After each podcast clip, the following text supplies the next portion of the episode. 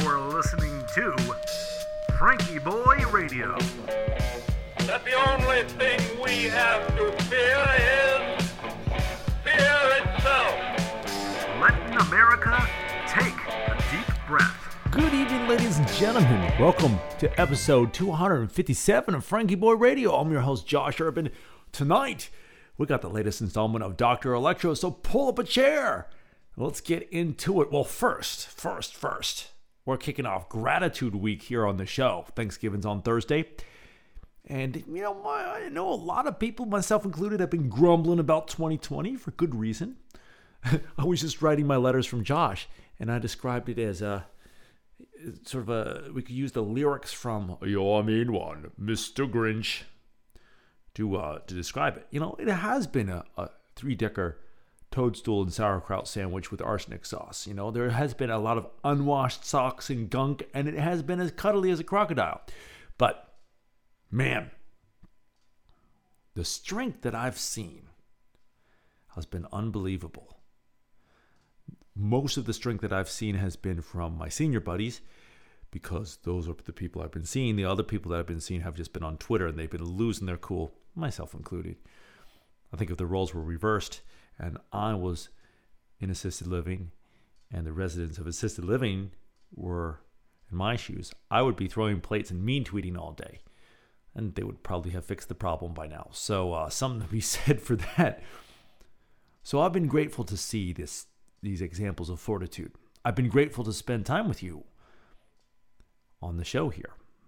And well, we're going to get. You know, more items are going to come along through the week, but just want to say that I'm definitely focusing on gratitude this week, toasting you, kicking off gratitude week. Let me know some of the things you're grateful for, and I'll be glad to feature it on the broadcast here. And one of the things that I've really been grateful for is to get to write, really finding my voice with that this year and I want to bring you the latest installment, episode 10 of Dr. Electro. Oops, they did it again. Previously on Dr. Electro, Mabel has tea with an acrobatic lady of mature age, while Henry, the Jane Austen reading clockkeeper, puzzles over an unexpected power outage. Hope you got your tea ready. We've got a story for you tonight. Dr. Electro, episode 10. Oops, they did it again. The house lights had joined the strike in the street and quit as well. Henry fumbled for a match, thinking he might as well read Austen by candlelight. Seems right, he mumbled to no one in particular, as the clock overhead ticked louder in the dark. But don't they always? Something kept gnawing at him, though, as he squinted at the pages. Answering the call of this mental mouse, he lumbered to the window and peered out at the darkness. The scale of the outage widened his eyes. The entire city appeared to be cloaked. His boots echoed on the floor, the door creaked and swung shut. Pride and Prejudice lay open and unfinished on the table. Darcy and company were left to contemplate the glowing ember at the end of the candle wick as the waxy smoke spiraled up in an empty room. Henry was off to investigate. Back at the Union Street warehouse, Dr. Electro, Rutherford, Murphy, and their mysterious host Noah, the head arc welder, were all suddenly greeted with that boisterously sullen visitor. The ill favored cousin who arrives at Thanksgiving trimmed in a black feathered cape only to sit passively aggressively in the corner, a gale of, oh, fine, fine, that must be contended with if the day is to go on. The visitor, of course, was pitch blackness, a power outage. Cries and an occasional crash re- resulting in muffled profanity made their way closer to the group as a harried worker appeared holding a light. Sorry, boss, we blew the transformer again. We must have taken out the electricity on the whole block. Cranston thought we might get away with running more juice through the welders tonight, but guess he was wrong. We'll get this fixed up right away. With that, he vanished back into the darkness.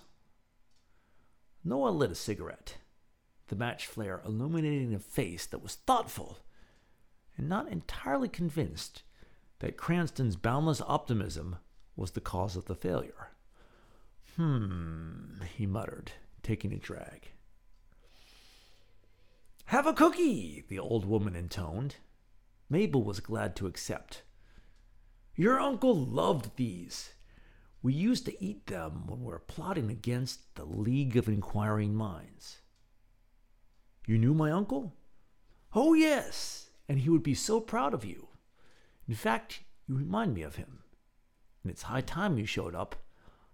I think the League is back. To be continued. And now, ladies and gents, it's time for our deep breathing. Go ahead and breathe in through your nose, and out through your mouth. Let those eyes drift gently closed. And here we go. Inhale, one, two, three, four. Pause, one, two. Exhale, one, two, three, four. Inhale, one, two, three, four. Pause, one, two. Exhale, one, two, three, four. Inhale, one, two, three, four. Pause, one, two. Exhale, one, two, three, four. Inhale, one, two, three, four. Pause, one, two. Exhale, one, two, three, four. And last one, inhale, one, two, three, four. Pause, one, two. Exhale, one, two, three, four. Wiggle those toes, open those eyes, and have a great evening. Know I'm grateful for you. We'll continue Gratitude Week tomorrow. Sleep tight. We got a great Tuesday headed your way. See you then.